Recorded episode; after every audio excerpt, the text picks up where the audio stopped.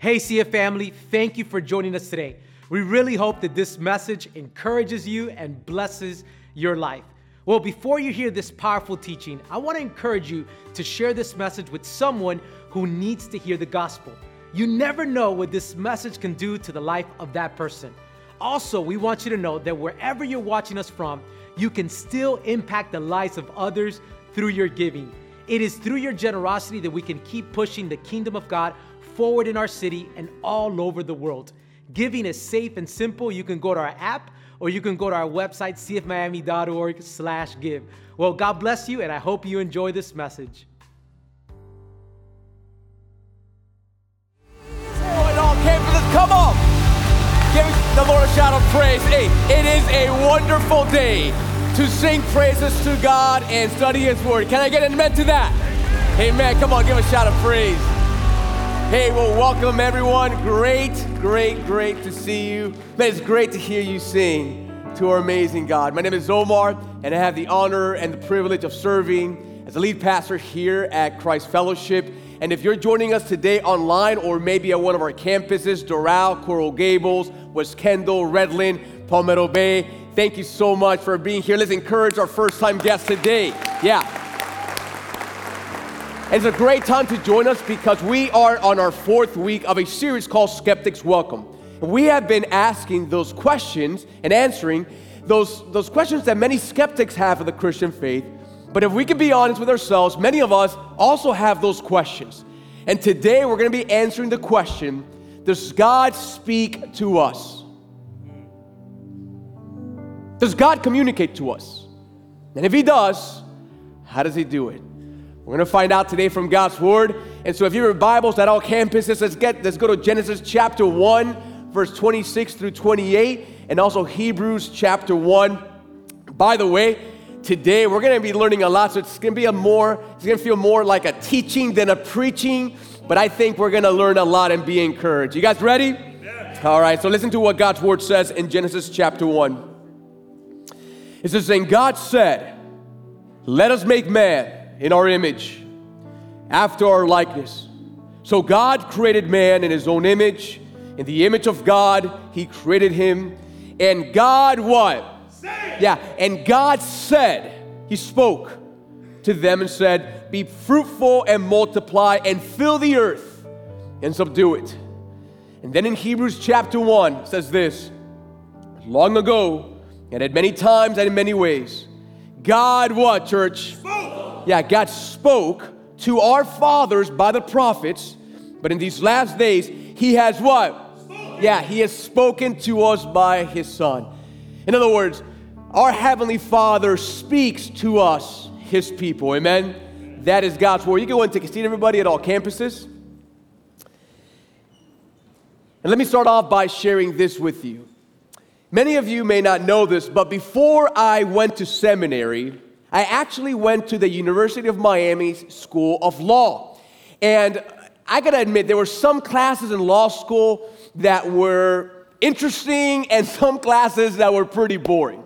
But the class that always piqued my interest had to be constitutional law. Because every time that we got together in class, we were all focused and it was all devoted to examining this one specific document. Now, follow me here. Because the Constitution of the United States of America is the most important document for every single American son and every single American daughter. And here's why it's because it contains the will, the thoughts, and the desires of our founding fathers. Now, our founding fathers, when they started this country, they wanted to be sure that every American son, that every American daughter was not ambiguous as to their will and to their vision for this country. Quite the opposite. They wanted us to be crystal clear. Everyone say clear. clear. Yeah, they wanted us to be crystal clear about what their will was for this country. And so in 1789, they all got together, the founding fathers, and they put all of those thoughts, all of those, all of those desires that they had into actual words and they put it into a document that we now know as the Constitution of the United States. And folks, do not miss this. Because the concept, because our founding fathers wanted every American son and daughter, right, to be crystal clear about what their will was. So that as we as a country, as we go through the highs of, of our country, right, and the lows of our country, we can always regather ourselves back into that place where we can hear the heart of our founding fathers. And folks, let me just bring all of that over to our teaching for today because what a picture of what our Heavenly Father does with us. Amen. And, and by that I mean that just like our founding fathers, right, right, wanted us to be clear on their vision for this country, just like that. And here's the main idea as we open up God's Word today. Our Heavenly Father, your Heavenly Father, wanted you to be clear as to what His will and His desire is for your life. And folks, He put all those desires into words so that as we go, listen, as you go through the highs of your life and as you go through the lows of your life, Listen, you can always come to a place where you can hear the words and the heart of your Heavenly Father. Amen? It's sad to say, though, that there's so many people on this earth that go through life and they don't realize that God wants to speak to them. And they go about in life in darkness and devoid of God's will and desire for their life. And because of it, they go through a life of discouragement and they go through a life of just being lost without direction. And who knows, maybe you're here right now, one of our campuses, maybe you're watching online, and you're thinking, Omar, I kind of feel like that. And so, where are the words? Where are all the thoughts, the wills, the desires of our Heavenly Father? Because I want to know where that's located. We're going to find out today as we dive into God's Word. Amen. So, if you have your Bibles, go to Genesis chapter 1. You can follow along in our listening guides as well as in our app. And today I have two powerful thoughts about how God communicates with us, His people. Are you all ready to go? All right, so write this down as point number one at all campuses. Here we go. Here's the first thing, and that is that God clearly communicates with words through the Bible. Now let's go back to the passage for today. Listen to what it says. Then God said, Let us make man in our image, after our likeness. So God created man in his own image. In the image of God, he created him. And God what? God said to them, Be fruitful and multiply and fill the earth and subdue it. Now, circle the word said. Because the word said in the original Hebrew is exactly what you think it means. It means to speak with words. And it's interesting that after God creates his crowning achievement, which is humanity, he doesn't recede into the dark and never communicates with them, or, or he does communicate with them, but in ambiguous ways. No, it says that he begins right off the bat. He begins to communicate with us through words. To the extent that Scripture says that early on, God used to come down in the cool of the day and walk with Adam and Eve and have conversations with them. That was a communion that they had.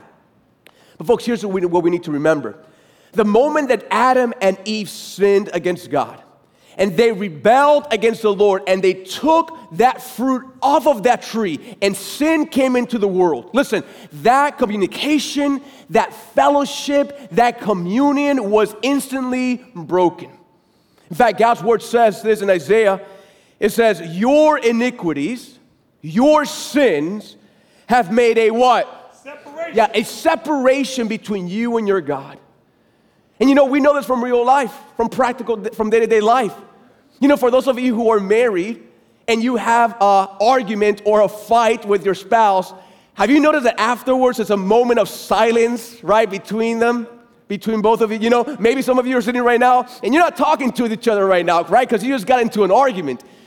But folks, if that's true in just regular relational relationships of life, imagine when, when finite man sins against a holy and righteous God, the separation, the brokenness that there is in a, with our relationship. And folks, not only that, but scripture tells us that because of our sin, we are destined to an eternity with that God in a place called hell. Folks, that's what Scripture teaches of the severity of humanity's sin before God. Folks, here's what I love that, that the Lord, even though we had sinned against Him, He was determined to save us from our sin. And so early on, after the fall, after sin, he begins to renew that communication to communicate to us how he's going to save us from our sin. And the way he communicates is in two major stages, which we call special revelation. And here's the first portion. Write this down as letter A. And that is that God communicated progressively through the Old Testament. Now, let's go to Hebrews chapter 1 because it helps us understand these two stages of communication with us. It says, Long ago, and at many times and in many ways, God spoke to our fathers by the prophets. Now, folks, stop right there. Because what happens is that after mankind had sinned and God begins to communicate his plan of redemption, he doesn't do it all at once. So in Genesis chapter 3, God doesn't reveal his plan of salvation, his redemption plan, right off the bat. But instead, he begins to little by little give aspects as, as it goes on of how God will save humanity. In fact, the first promise was back in the book of Genesis, chapter 3, that after they sinned, God looked at the serpent, at Satan, and said, Listen, through the one who you deceived, through her seed, through her offspring, I will bring someone to save them from their sin and to crush the head of Satan. Amen? Amen? And folks, that was the first communication. But folks, the reason it's progressive is because as you go through every page in the Old Testament, listen, God progressively reveals how he's going to save humanity. And so the Old Testament is almost like, like driving through a foggy road. You know, have you ever driven through a foggy road up north, maybe in the mountains? where as you're driving through a foggy road, you see that there's something ahead, but you cannot clearly see what it is. But what happens as you're driving and you get closer, what happens? It becomes clear and clear and clear. Same thing with the Old Testament. The closer, the, as, as it progressed, as the Old Testament progressed, humanity saw more clearly how God would save us, us from their sin. In fact, John Calvin, the great reformer, he once said this. He said, At the beginning, back in Genesis, when the first promise of salvation was given to Adam, right? I just mentioned it, it glowed like a feeble spark. Then, as it was added to, the light grew in fullness, breaking forth increasingly and shedding its radiance more widely. And at last, when all the clouds were dispersed, when all the fog was dispersed, listen, Christ, the Sun of Righteousness, fully illuminated the whole earth. Amen? And folks, the moment that Christ arrived, he, God ushered the second stage of revelation to us. In fact, write this down as letter B. God then communicated fully and completely through Jesus Christ, which we call final revelation. Now let's go back to the book of Hebrews to see it. It's long ago and at many times and in many ways, God spoke to our fathers by the prophets, but in these last days, He's spoken to us by His what? By His Son. And so when Christ came, Listen, he was the full and complete revelation of God to humanity. In other words, after Christ, there was nothing else that God needed to communicate to humanity because he did it fully and completely through his son, Jesus Christ. This is why Jesus said, I am the way, I am the truth, the final truth, and I am the life. No one comes to the Father except through me. And family, the reason that cults, listen carefully here, the reason that cults and heretical teachings emerge through time is because they come up when people uh, uh, say that they have a brand new revelation from God. In other words, they have new truth from God that He had not revealed. A good example is that is that of Joseph Smith. You know, Joseph Smith back in the 1800s said that an angel appeared to him and supposedly out in the, in the woods, there were some hidden tablets uh, hidden in the field.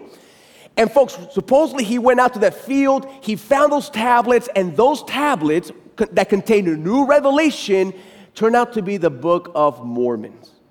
And folks, the, the, folks, the Book of Mormons has led astray millions of people away from truth and away from a saving knowledge of Jesus Christ. And so listen carefully. Whenever you hear anybody say, I have new truth for you, I have new revelation for you, listen carefully, run. Yeah, run away from that because listen, God, God already revealed everything He wanted to tell us through His Son, Jesus Christ. And so if you ever hear, yeah, we can clap for that. And so if you ever hear me or one of the pastors here say, Hey, we got new truth for you, you know what you do? You open that door and you kick us out of here. That's exactly what you do. Because, folks, pastors are called to teach you God's word. Listen, we may uh, help you understand it better, we can illustrate, we can help you understand it, but we never add to uh, God's word. There's no new revelation to be had. And, and here's why some people do that. The first reason I think it's, it's a sinister reason is because people want to manipulate other people. And so they come up with new truth, new revelation to make them do whatever they want them to do. And there's other pastors and leaders who maybe get to a point where they think, man, they've heard the gospel already so many times. They've heard the same truth over and over. Let me just bring something fresh. Let me bring something new. And maybe they'll like him more. And that's where heretical teachings come about. Because listen, when you hear someone teach truth that has been taught before, good. Because we have been teaching the same word for 2,000 years. Amen? And so we need to protect because God already fully communicated through His world. His revelation is final and complete. In fact, let me just give you a quick visual of how the Bible is constructed because I think it'll help you understand how God reveals. So, like I said earlier, right, at the beginning of Genesis, there was a little spark where God gave a promise. And as the, as the Old Testament was, be, was written and was revealed, there was progressive revelation of truth, truth, and more truth until Christ came and he was a final authority, the final revelation. And from, since, from that point on, listen, we have been blessed to have the complete and final revelation of God. And folks, listen, the entire Old Testament, you need to understand this. Yes, there's different narratives, there's psalms, there's different things in the Old Testament, but make no mistake about it. It's all pointing towards the cross. Amen? So the entire Old Testament is all looking towards the cross. The entire New Testament now looks back and, and, and looks at the work of Christ. Does that make sense? So everything is centered around Christ and the impact of his redemption at the cross. And folks, even the way people are saved has never changed. You know, some people are under the misconception that after Christ came, we're saved by faith and faith alone, which we are, but the Old Testament people were saved by just the law. Listen, it's always been by faith. The Old Testament saints were saved when they put their trust in the promise of the future Messiah. Right? They whatever knowledge they had, that's where they put their faith, and that's what made them right before God. And then after the cross, the way we're saved is that we put our faith in the finished work of Christ and what a glorious thing He did for us when He died on that cross. Can we give a shout of praise to God for what He's done for us? But, folks, the question is the skeptical people still have is this Omar, I understand everything you're explaining. I understand that this, God's word is all about the cross. I get it. But how do you know that your Bible is truly God's Word.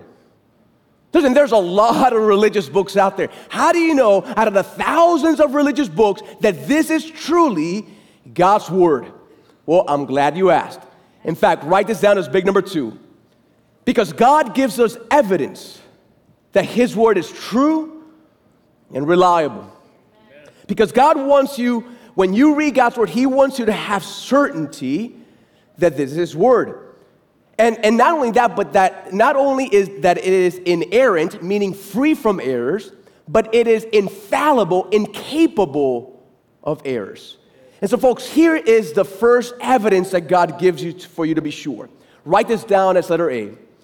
The first thing is that we have the early manuscripts. Early manuscripts.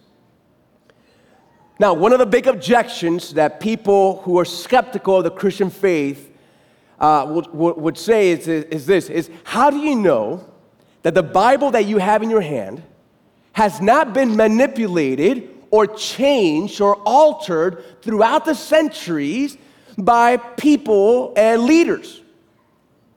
How do you know that the little Bible that you have in your hand when you go to work, right? How do you know that that Bible, someone may ask you, how do you know that that Bible was not changed? How do you know that that Bible was not altered throughout the years and it's not really the original Word of God? Well, in society, the way we authenticate, uh, uh, whether it's uh, the accuracy of either a book or a work of literature, is based on the number of early manuscripts, copies of the early manuscripts. So, for example, let me just give you uh, a, a few examples of classical works. The first one is that of Caesar's. He wrote many books. One of them was Gallic Wars, and there are 10 different manuscripts of that book. We have Plato, uh, who was a, a, a, Greek philosopher. He wrote the, word, uh, the, the, the works, and there are seven different manuscripts of that, of that work of literature. Tacitus wrote the Annals of History, and there are about 20 different manuscripts. And Homer, who wrote the Iliad, many of us read, read that in high school, there are 643 different manuscripts, early manuscripts. And folks, they are an act, the accuracy among each of those early manuscripts is about 90 to 95%. And folks, no one in society argues that the words, when you read Homer, the Iliad, were the actual words of Homer, what he wrote. Why? We have so many early manuscripts, it has not been altered. Now, let me show you a little bit of what we have in the New Testament. Are you all ready? Okay. So, of the New Testament, we have 5,856 manuscripts. Of non Greek manuscripts, Latin, Armenian, other languages, we have 20, we, I'm sorry, we have 18,130 manuscripts for a grand total of 23,986. And folks, the accuracy level is 99.5, almost perfect, which means, yeah, we can clap for that, which means that if you were to lay all almost 24,000 early copies of the, of the New Testament, they are virtually identically the same. There might be a dot or a few things, but they're so minute that there is no doubt that the New Testament that you have in your hand has not been altered because we have an abundance of evidence of early manuscripts. In fact, just so you know how much of an abundance, so for example, for a common work of, of, of, of, literature, if you were to stack the early manuscripts, it would be about four feet high that you would stack them. You know how high you would stack all New Testament manuscripts? A mile high. Folks, that is the amount of evidence that the New Testament that we have has not been altered in any way, shape, or form. And then when we go to the Old Testament, we also have a lot of assurance. In fact, the Dead Sea Scrolls were a, a tremendous discovery to further validate the accuracy of the Old Testament. See, back in 1947, there was uh, 20 miles east of Jerusalem, there was a young shepherd boy, a shepherd boy who wanted to look for some sheep. And so he got a rock and he threw inside of some caves, hoping to hear some sheep noises. What he heard was actually, listen carefully, the crackling of clay pots. And to make a long story short, when they went into all these caves, they found hundreds of clay pots untouched with um, papyrus and leather scrolls of the Old Testament. And you know what they found? That the Old Testament found in those plots, which by the way were written between 250 to 150 BC, were exactly the same as the Old Testament that you have in your Bible. Meaning what? That the disciples, after Christ came, did not go back and change the Old Testament to fit Christ. No, this is proof that even before Christ existed, the Old Testament had been settled, the Jewish people agree, and even the Dead Sea Scrolls agree that everything in the Old Testament was, was accurate. Amen? So, Omar, what's your point? Listen, my point is very clear that the words inside your Bible have not been altered. They are exactly the same words that God gave us at the beginning. Now, keep in mind, we do not have the original manuscripts. Like, like the letter that Paul wrote to the Roman church, like we don't have that actual document because through time they, they were either lost, destroyed, or um, they were just um, disintegrated to time through time. So the question is, why wouldn't God preserve those original manuscripts, the actual original letters? Well, my gut is that God knew how idolatrous our hearts are. And if we still had the original manuscripts, let me tell you something. You know what so many people would do? They would go to those manuscripts, they would bow down to those manuscripts, they would kiss those manuscripts, they would pray to those manuscripts, they would dedicate their children to those manuscripts. Isn't that right? And so God, in His infinite wisdom, gave His word, made abundance of copies of manuscripts to confirm that that's His word, and then He got rid of those early manuscripts to protect us from our sinful self. Amen? And so, first of all, we, the first evidence are the manuscripts that we have on, uh, on hand. The second one, write this down letter B, is the internal consistency of the Bible. Now, the Bible is not just one book. The Bible is actually 66 different book, books written by 40 different authors through a span of 1,500 years. And they were written by many different people from shepherds to kings to servants to scribes to prophets, all these different people who never knew each other, who had no connection with each other, who lived in different places. And here is what's amazing about the Bible. Even though it's written over 1,500 years by 40 different people, listen carefully, there are no contradictions, and the story of redemption is perfect. In fact, the, the opponents of Christianity may say, well, there's little minor contradictions, but when you look at it, they're so insignificant and so simple that they can easily be resolved. The reality is that God's word, all through all those 1500 years, is perfect without contradiction. And not only that, but the Bible is also the only book in this world that has, that, that has the most amount of um, cross references. In fact, it has 63,779 cross references. This right here is a kind of visual. The bottom is all the different books of the Bible, and all these little lines are 63,000 little cross references that go back and forth throughout Scripture. And so what that's showing us, it's almost like a the Bible, it's almost like a cord with 63,000 different strands. It cannot be broken. It is so closely t- uh, knitted together. And so you may be wondering, Omar, how can that be? How can the Bible, through 1,500 years, through 40 different people, be never contradict itself, be perfectly in sync, have so many cross, cross references? How could that be? Well, the answer is there's not 40 different authors. There's one author, amen? And that author is God Himself. So much so that God says in, in 2 Timothy, all, not some, not most, but all scripture is breathed out by God. The word there, breathe, in the original Greek text is theopneustos, which means, theo means God, and pneustos means breathed out.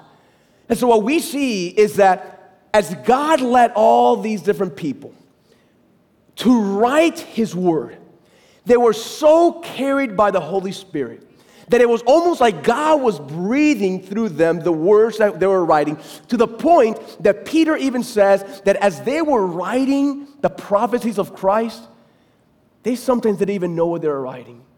They knew they were not serving themselves, but they were serving us as they wrote whatever God led them to write on those pages. Amen? And so, what we see here, listen, is that God's word is evident. It's a special book that is breathed out by God Himself. And not only do we have the internal consistency, but listen, write this down so that see. Here's the third evidence. The third evidence is fulfilled prophecy. Now, listen to what Peter said about the importance of prophecy, and I gotta, I gotta admit, it's one of my favorite things Peter wrote. Listen to what he said. He says, For we did not follow cleverly devised myths when we made known to you the power and the coming of our Lord Jesus Christ. But we were eyewitnesses of his majesty. For when he, Jesus, received honor and glory from God the Father, the voice was borne to him by the majestic glory This is my beloved Son, with whom I am well pleased. And we ourselves heard, we heard this very voice borne from heaven, for we were with him on that holy mountain. And then listen to what he says next. And we have something more sure. Everyone say more sure. More sure. Everyone say more sure. more sure. Yeah, we have something more sure. Here it is the prophetic word, to which you will do well to pay attention uh, as a lamp shining in a dark place until the day dawns and the morning star rises in your hearts. Knowing this, first of all, that no prophecy of Scripture comes from someone's own interpretation, for no prophecy was ever produced by the will of man, but men spoke from God as they were carried along by the Holy Spirit. And, folks, here's what I absolutely love what Peter's saying here. He's saying, Listen, I walk with the Lord. I, I, I, spoke with him. I ate with the Lord. And I was on that mountain and I heard the words, the, the words from our Heavenly Father. But he says, but there's something even more sure. And what I am more sure is the prophetic word of God, the prophecies of Christ. What he elevates, notice carefully, what he elevates above his own experience is the prophecies in God's word. And folks, prophecy is so important because prophecy is what differentiates the true God from all the false gods the true Word of God, from all the false religious uh, uh, books.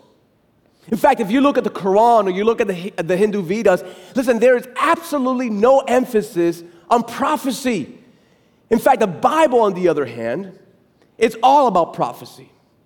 Some suggest that about 27% of the Bible is predictive in nature. That means that more than a quarter of God's word is all about prophecy. There's an estimated about 1,817 different prophecies throughout God's Word. The vast majority have already been fulfilled, and the remaining are, are, are, we're waiting on the second coming of Christ for the rest to be fulfilled. Amen? And even when you look at the prophecies of Christ, of his actual who he would be, there are 300, about 365 different prophecies. And Christ fulfilled each of them, each of them to the very T.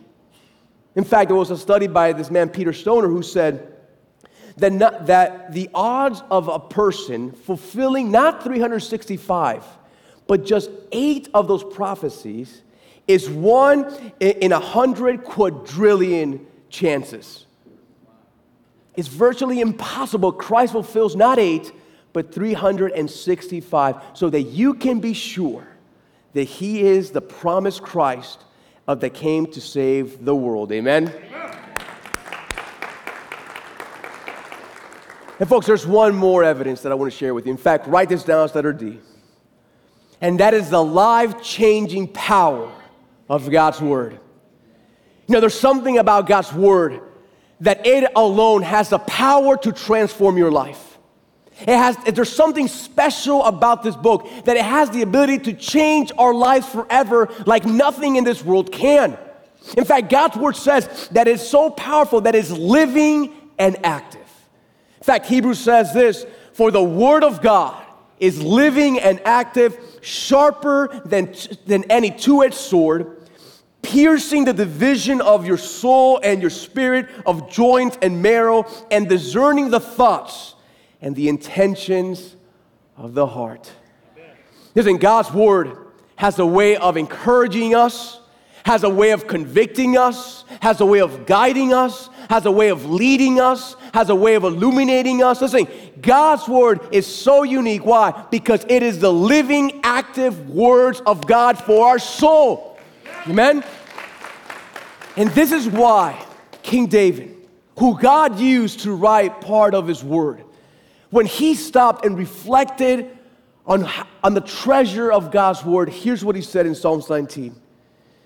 He says, Listen, when we need to be awakened, where our souls are dim, he says, The law of the Lord is perfect, reviving the soul.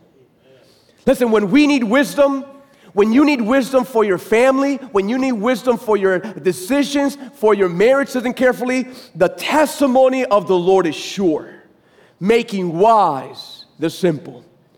When we are feeling down and we are feeling discouraged, the precepts of the Lord are right, rejoicing the heart. Listen, when we need insight about something in life, the commandment of the Lord is pure, enlightening the eyes. The fear of the Lord is clean, enduring forever. And folks, listen, when we are longing for truth, in an age where there's so mis- misinformation, in a political season, right, where all you see is just so many different lies going every which way, listen carefully. The rules of the Lord are true and righteous altogether, amen? And listen, because of it, this is what David said at the end. He said, More to be desired are they than gold. You know, David understood the infinite treasure that is of God's word. It led him, guided David through every day of his life, and he treasured the words of God. And you know, the Kimyal people from Indonesia is another group of people that, although they had been saved by the gospel of Christ, at one point someone came to their little village and told them that there was a God who loves them but that their sins separated them from God. But God, in His love and mercy, sent His one and only Son to die on the cross for their sins, so that through their faith in Christ, they will be forgiven of their sins and have a relationship with God. And that little group of people put their faith and their trust in God. But you know what? Even though they were saved, they still didn't have God's word, God's full and complete word in their language and they longed for that treasure of God's word until one day God showed grace upon them and gave them his word in their language. Take a look.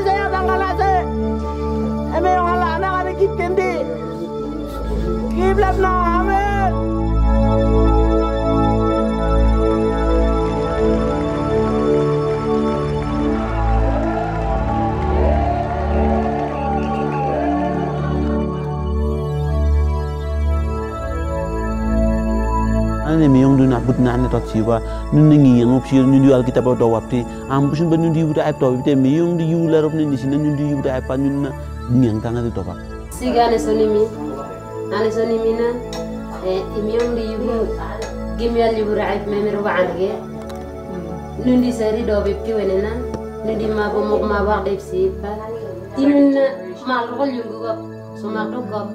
Hmm. Wenena nun di yubu ayat nenege salba ayat tinundi mabak dot sipa sik tina sik telim sik mabak anege ombatta balam sik ba. Sigap nunap nason. Imasak wingu gop sembia sik ba penginyang Wow.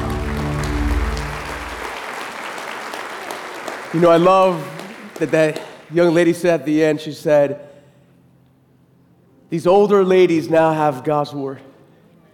And now they will pass it on to the next generation, their grand, to their children and their grandchildren and their grandchildren's children. And folks, isn't that our heart here at Christ Fellowship?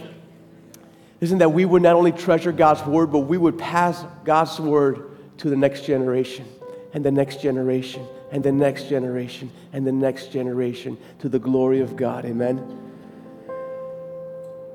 And unfor- but you know, unfortunately, when we start really thinking about it, even though we have infinite treasure at our disposal, there may be some of us who do not read it as much as we should. In fact, we may have several copies tucked away in our nightstand, and we never bother barely to even pick it up and to read His Word. And then we wonder why are we so discouraged? Why we wonder why we're having so many marriage struggles. Why are we? uh, Why are you filled with anxiety? Why are you so depressed? Why there's so much fear in your life? Well, listen, because we're not reading the Word of God.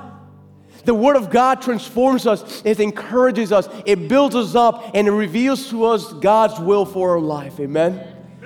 And, folks, my desire at Christ Fellowship as our pastor is that when people think of Christ Fellowship, they think of people of the Word, people who love and treasure the Word of God. And so, here's what I want to do I want to leave, uh, I want to end there with a little challenge. If you feel today that you have not been reading God's Word as much as you should, Listen, I want to challenge us for 15 days. Listen, to read God's Word for 15 minutes a day. For the next 15 days, read it for just 15 minutes. You know, whether it's in the morning or whether it's in, in the, at noon or the afternoon. But listen, if you're feeling down, if you're feeling discouraged, if maybe you are skeptic and you're feeling, I want to know more about God, listen carefully. Listen, I'm glad that you're here with us. But if you want to know who God is, you got to read His Word. You got to spend time in His Word. And what I want to encourage you, maybe a good book for you to start for those 15 days is the Gospel of Mark. It's the shortest gospel, 16 chapters, not very long. But I'm telling you, if you read for 15 minutes, for 15 days, listen, God will do a work in your life that you will not believe. But we have to do it, amen? We have to make it a priority. In fact, if you scan right here, right behind me, you go to the website, there I've made a video for us that can help you with your quiet time, with your time with the Lord when you read God's Word. There's also resources on how to interpret it and understand God's Word, and even other resources from our very own pastors that will help you read God's Word. But listen, what we cannot do is keep moving forward and be people who do not, are not immersed in God's Word. Listen, there is a great reward. If you read His words, listen, seek Him and you shall find Him. Amen? And so let's be people who are devoted to knowing and treasuring God's Word. Amen? Let me pray for us. My Lord God, we come today, oh Lord. Father, we are just so grateful that you have given to us, Lord, your truth, your word. Father, Peter said, To whom else shall we go? For you, O Lord, have the words of eternal life. Father, help us, O Lord, to be consistent, to prioritize, and to treasure the reading of your word, because, Father, in your word, we find life. Thank you, Father, for the grace you've shown us, and thank you, Lord, for giving us your will and your heart, Lord. We love you and thank you. It's in Jesus' name we pray. And all of God's people say. Amen. Hey, let's give a shout of praise to our God. Amen. Hey, well, I'm going to call all the campus pastors to the front, and I want to encourage you to be back next week. Because next week, we're going to find out, we're going to find out the answer to the question of how do we know Christ is the only way? How can you know for sure? You got to be back to find out, all right? I love you all. Have a great, great weekend.